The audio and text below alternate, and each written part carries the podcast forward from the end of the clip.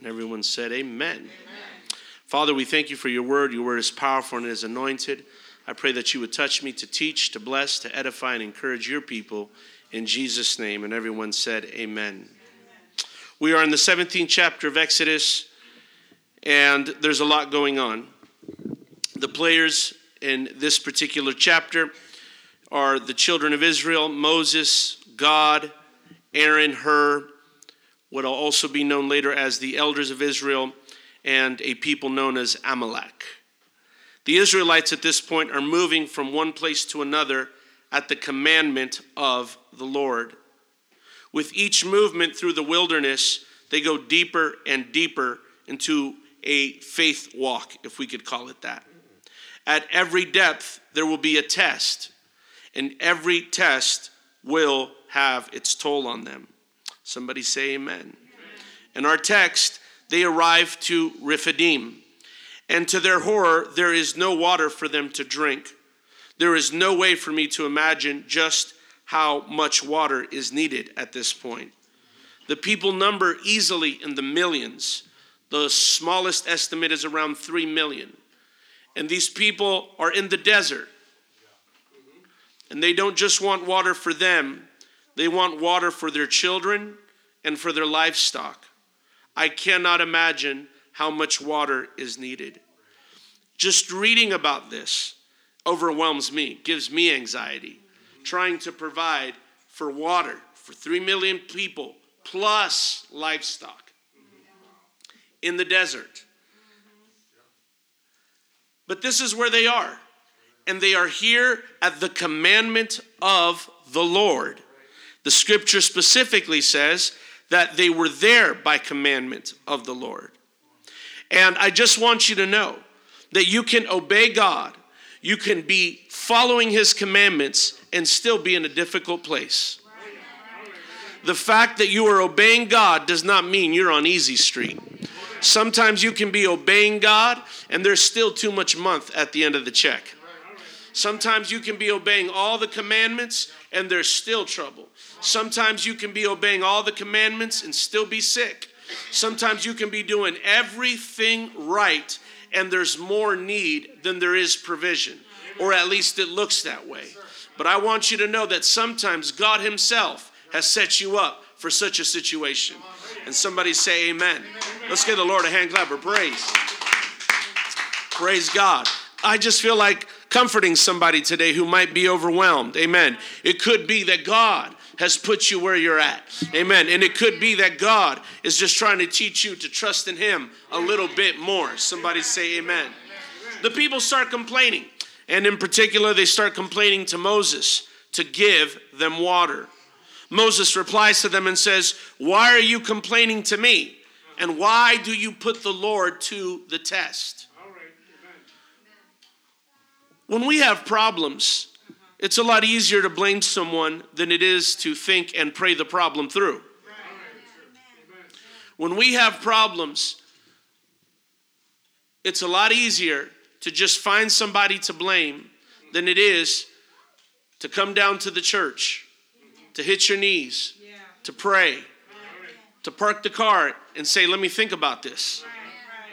Before I blame anybody, before I get upset at anybody and this is not really, I know this might sound like I'm this is a plug for myself, but I want you to know that it's not uncommon, amen, that in church and other structures as well, that when people have problems, they want to blame upward. They want to, they want to blame upward. But can I tell you that before you blame upward and before you blame outward, you should always look inward. Amen. And you should always ask yourself, Amen, is there anything here that I can do differently? Amen. Is, is this even my leadership's fault? Is this even so and so's fault? Israel was totally and completely capable of coming to the conclusion there's three million of us. We are in the desert. It's not surprising that there's not water. They could have come to this conclusion. That's not, that doesn't take, you know, a genius, praise God. Amen. This, this, this would almost seem obvious. And what also is obvious is that the Lord is provoking them not to look to Moses, but to look to him. Because where is Moses going to get, amen, if we just gave everybody a gallon of water?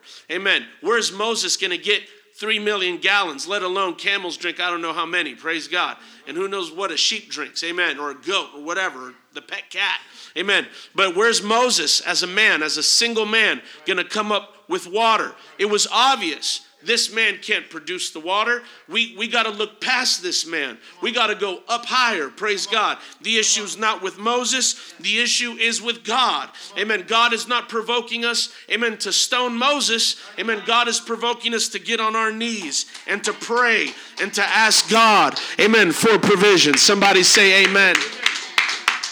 Amen. This is a critical moment in the life of Israel and in the life of their reluctant leader Moses a decision must be made as to who will assume responsibility for the people's predicament. A decision must be made. And somebody has to decide who is responsible for these folks. This is not, and this is really important. I want, I want us to see this big picture here. This is not the first, and neither is it the last time that they will be here. Those of you who've been with us the last few weeks, you know that in chapter 15 and 16, they just had this same trial. They came to the water, and the water wasn't drinkable. And here in chapter 17, amen, uh, it doesn't stop. They're having this trial again. And later, as we go down the road, later on in the year, we'll even read in Numbers chapter 20, amen, where they have this same problem again, amen, which has uh, there's this otherworldly and strange, almost eerie resemblance in each one of these chapters where they come to the water and the water is not drinkable or it's not present. The scare the, the, the odd thing between chapter 20 of Numbers and chapter 17 that we're reading tonight is that in chapter 17 that we just read, God tells Moses, hit the rock and water will come out. But in chapter 20 of Numbers, it's a whole new generation. It's the kids of these people. And God says to Moses, Don't you dare hit the rock. And we all know Moses hits the rock. This is not part of today's lesson. But what Moses does first, the people say, We want water. In fact, the scary thing is that they're at this very same place. They're at this place called Rephidim or Meribah. They, 40 years later, they come right back around to this exact position with a whole new generation of folks. And the people tell Moses, We would like some water, please. And Moses looks at the kids and he says, You rebels. And Moses hits the rock.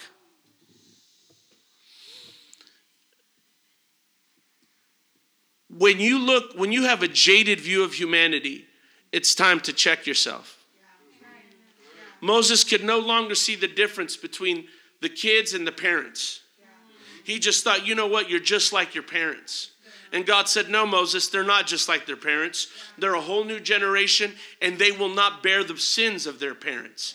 I've already wiped out their parents. They're all gone. They've already, the, the sins have already been paid for. You're not going to judge them the way you judge. You know, I'm telling you this as a pastor. One of the things I have to constantly do is keep believing God to change lives because I know that the minute I start thinking, Folks are just rebellious. People are just sinful. This generation doesn't want it. People these days, the world is getting worse. God's going to say it's time for you to check out.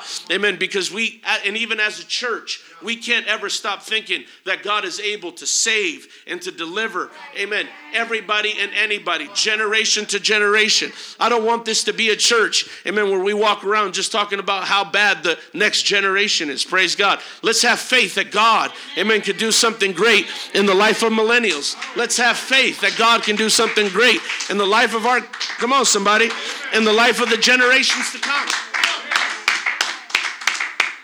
Somebody say amen. amen. But here in this particular situation, God tells Moses, He says, I want you to take the rod and hit the rock. But you know, what's, what's very interesting, it, I just noticed uh, here in the King James, it uses the word, it says, take the rod with which you hit uh, with which you smote the river. The, the real word there is actually Nile. Um, and God says, I want you to take this rod that was used for judgment. Because this is the rod that Moses waves around to put Pharaoh in his place. He says, I want you to take that same rod that was used for judgment, and I want you to use it now for mercy. And God is showing the children of Israel, I'm a lot more complicated than you think. And I'm also not as mean and as cruel as you're making me out to be. In fact, I'm so deep and I'm so different than what you think that I can take something that I used to destroy and use it to bring life. Amen.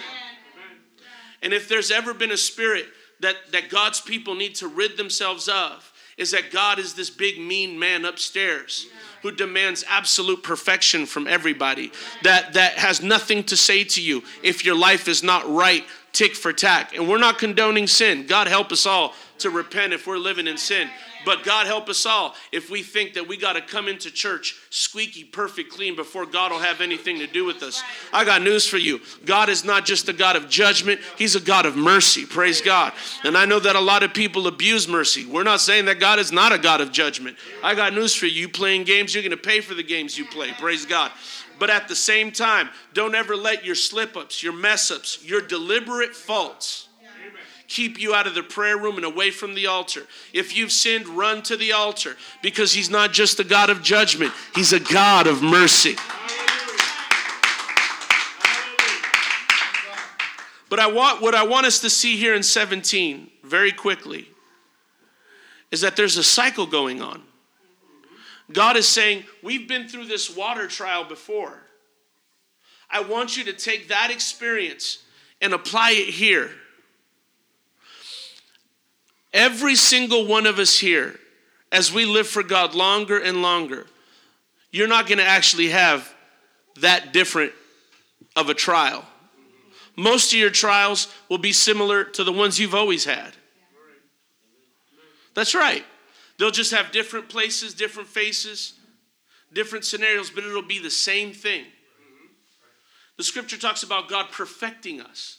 So God knows exactly where we're weak. God knows exactly where we need improvement, and He's going to test us in that area over and over and over. When you find yourself at the same river again and again and again, you have to believe if He made the waters if he made bitter water sweet, he could definitely make these waters come out of a rock. And if he made water come out of a rock once, he can do it twice.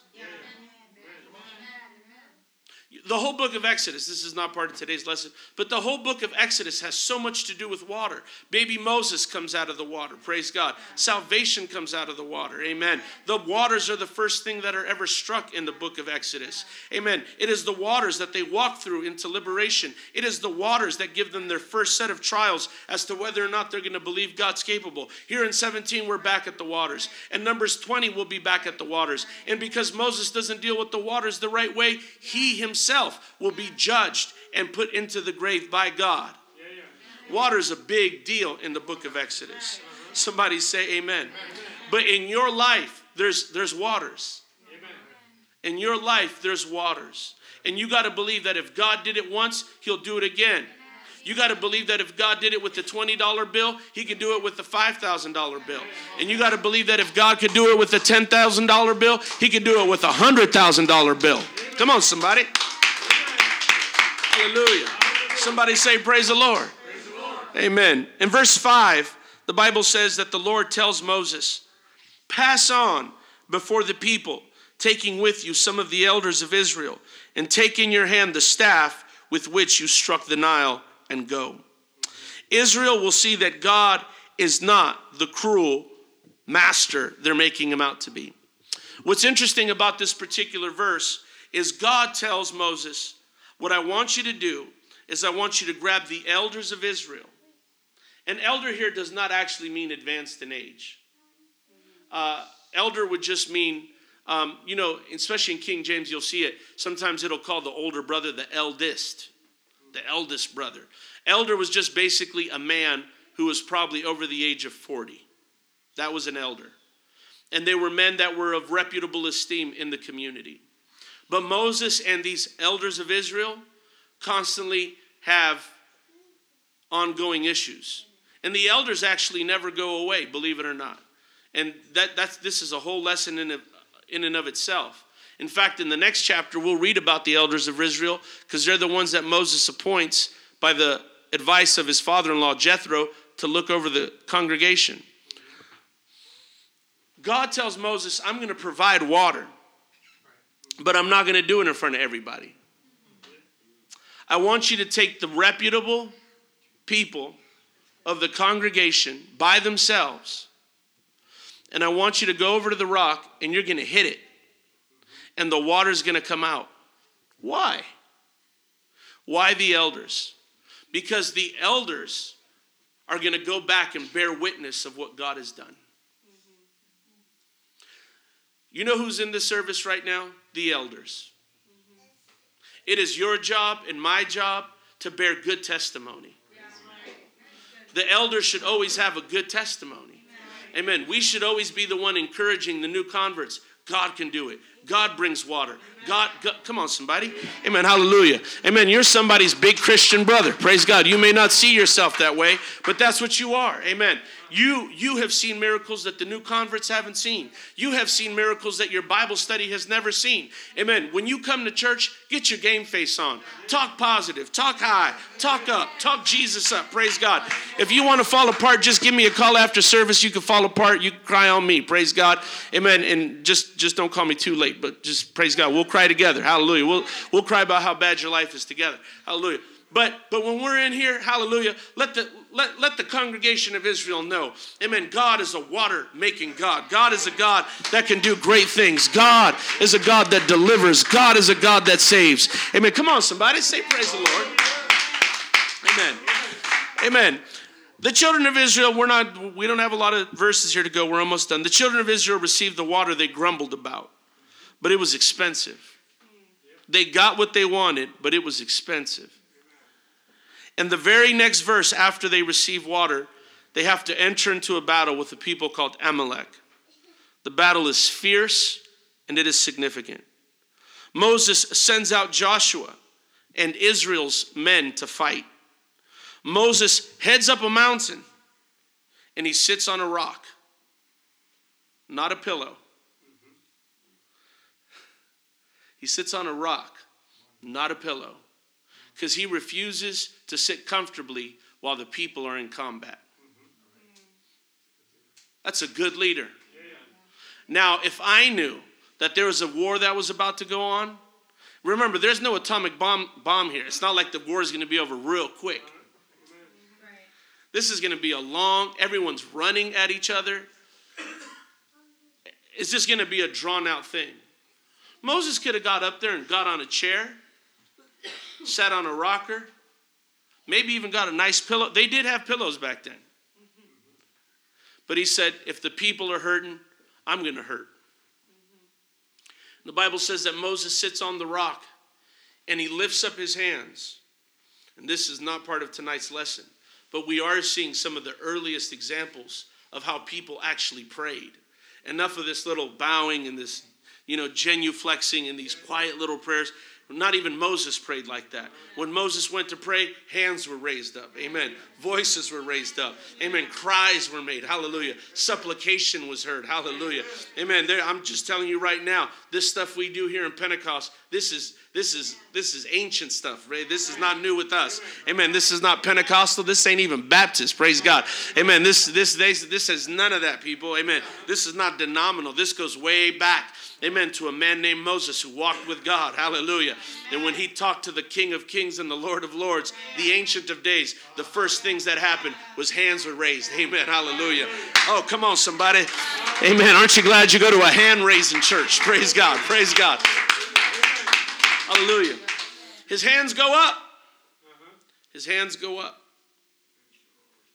But as they stay up, they get heavy. They get heavy. You know, this, this according to its metric weight, is 15 fluid ounces, right? It don't weigh much. 15 fluid ounces, it don't weigh much. But if I keep holding on to it, it starts getting heavier. And all of a sudden, 16, 15 fluid ounces feels like 20 ounces. If I hold on to it for 20 minutes more, it starts feeling like 18 ounces and, and 30 ounces. And you hang on to it for enough, and it's going to feel like a pound. So Moses has his hands up. He's locked in. But it, it's hard to keep his hands up. The Bible says his, his hands grew weary or heavy. And Aaron and Hur get right under him and they hold up his arms. Now, I know classically how this is preached. And, uh, you know, most pastors will preach this. You'll hear this preached, and people will segue into this message of you need to help the man of God, right? And somehow, by the time the sermon's over, you're convinced that you need to be here a little early to help me clean. And uh, I, so I've heard those sermons, all right? All right? And, yeah, and, and you know, and hope you know, by the time the sermon's done, you wait for everyone to leave and you go up to the pastor. You're like, Pastor, just want you to know that whatever you need, I'm here for you. I know. I know how these sermons work. But I want to I want to actually tell you what's really going on here. Aaron and Hur didn't go up there to tell Moses, you know, just let us know if you need the tabernacle set up. We'll be there for you, Pastor. They stood alongside the man of God and prayed. I want the chair I want I want the chairs to be lined up, but you know what I really want? The building to be full of the presence of God. Hallelujah. I want this place to be clean, but you know what? I'll put up with wrap, wrappers and Cheerios on the ground if the glory of God is in the house. Praise God. Hallelujah. I, I can't tell you how much I appreciate it. I was talking to Brother Sandoval here just a few seconds ago, and he said, Man, it feels so good in here. Praise God. And he, was, he wasn't talking about the AC, he wasn't talking about, amen. Amen. Uh, it was the presence of God, and that's that's what we really have to have. Amen. The the most valuable thing you could do. Yeah.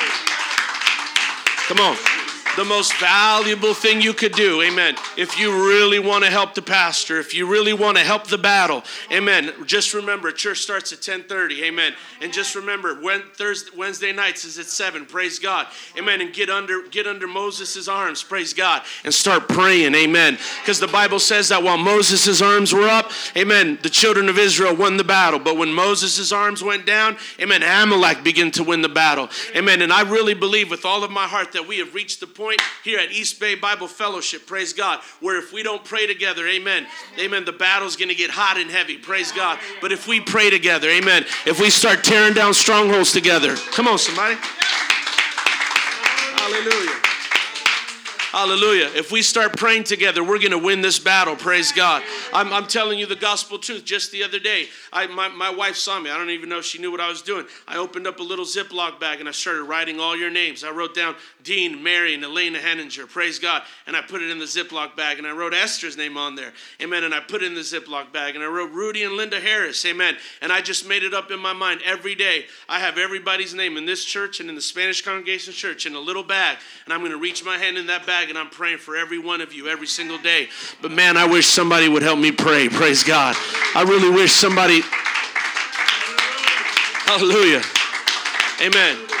Amen. Thank you. If you want to help and come clean, God bless you. But man, if I can inspire you tonight to do anything, get you a little bag and put everybody's name in there. Hallelujah. One by one. You can ask my wife. We have an attendance sheet. We'll we'll email it to you. Praise God. And you can make you little strips of paper, rip those things up, put them in there. And what how about for your lunch break? Amen. Pray for your lunch and take out a name and just say, God bless. Amen. So and so. Amen. God touch sister so and so. God bless family so and so. God do a great thing. Come on, somebody. Amen. We're a praying people, we're a hands lifted up people.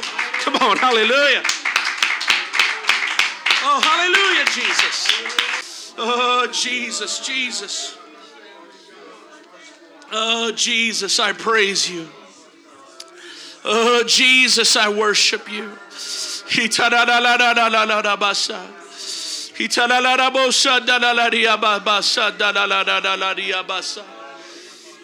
Oh, Jesus, Jesus, Jesus. Oh, God, I praise you. God, I praise you. God, I praise you, Jesus. Hallelujah, hallelujah, hallelujah. Hallelujah, hallelujah, hallelujah. We're almost done. It's way too easy. It's way too easy to read the 17th chapter of Exodus and say, you know what? The hard part was the battle. The hard work was the fight. The truth is, praying isn't easy work either. The battle was hard, but praying was hard too. Prevailing prayer is hard work. Aaron and Hur came alongside Moses and prayed. I'm going to close with this. And those of you who were in San Pablo with us last night, uh, you might get a little bit of a repeat here. We win the battle in spirit and in action. Not just spirit. You know, I, I had a friend, um, a ministerial friend, who really was convinced that the battle was all spiritual. Like it was just, he prayed about everything and did nothing. And uh, if we're not careful, we can get into that trap where we pray about everything but do nothing. And uh, I'm not just praying for revival, I'm going to go out and get me some revival. Hallelujah, praise God. We're not just, we're not going to call a prayer chain here and just pray about revival. We're going to come in here and pray maybe one or two times and ask God to send us revival, and then we're going to go get it. Because the battle's twofold it's asking God and then going out.